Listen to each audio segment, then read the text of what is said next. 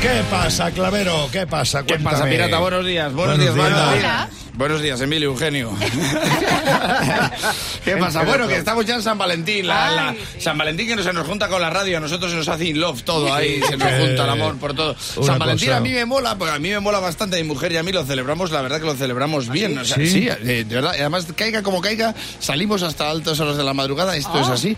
Caiga como caiga. El año pasado yo llegué a las 5, ella a las 8 y pico. o, sea, ella- o sea, que no salimos juntos, ¿sabes? Te quiero decir, pero que lo celebramos con quien sea especial.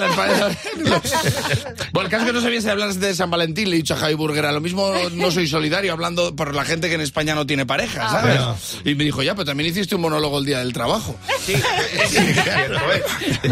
Digo, es verdad, y de hecho lo ha rematado diciendo, no podemos respetar más a los de Tinder que a los de LinkedIn. Por igual. Claro, el día de San Valentín es un arma de doble filo, porque claro, es una celebración de dos personas que lo mismo se quieren, pero lo mismo no se quieren con la misma intensidad. claro. Y claro, ¿quién celebra? Pues lo mismo uno le regala al otro un anillo y el otro al uno una Thermomix. y dices, qué mierda de regalo romántico. Es un anillo. Eso digo yo. Que soy yo, el cigala, para que me regalas un anillo.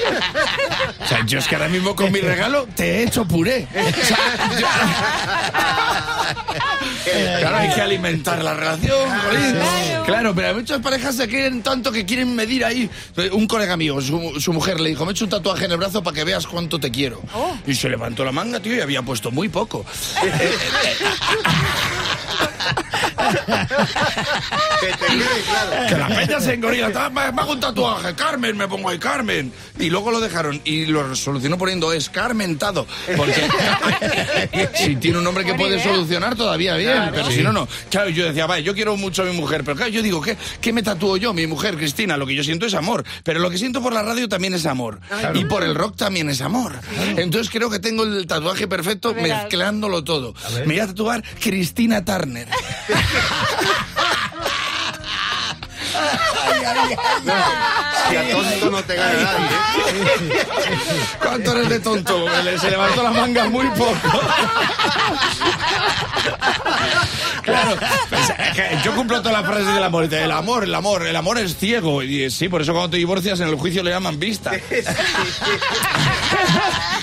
El primer amor no se olvida, ya te lo digo yo, que mi primer amor fue Leticia Sabater, que yo la miraba y digo, el amor no es ciego, es estrábico, cojones.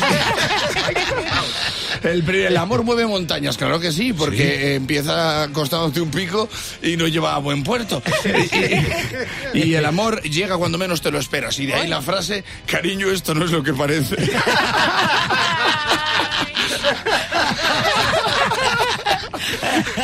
Pero sin embargo, se lo cambias a radio y a rock y te valen las mismas frases porque el rock mueve montañas, Ah, sí. el rock es amor a primera vista, el rock es para siempre y para todos aquellos que no tienen pareja, pues les viene bien hoy cambiar lo del amor por el rock. Claro. Porque la- el, el rock no es, no es ciego, pero es verdad que las mejores canciones mola escucharlas en la radio y con los ojos de rock.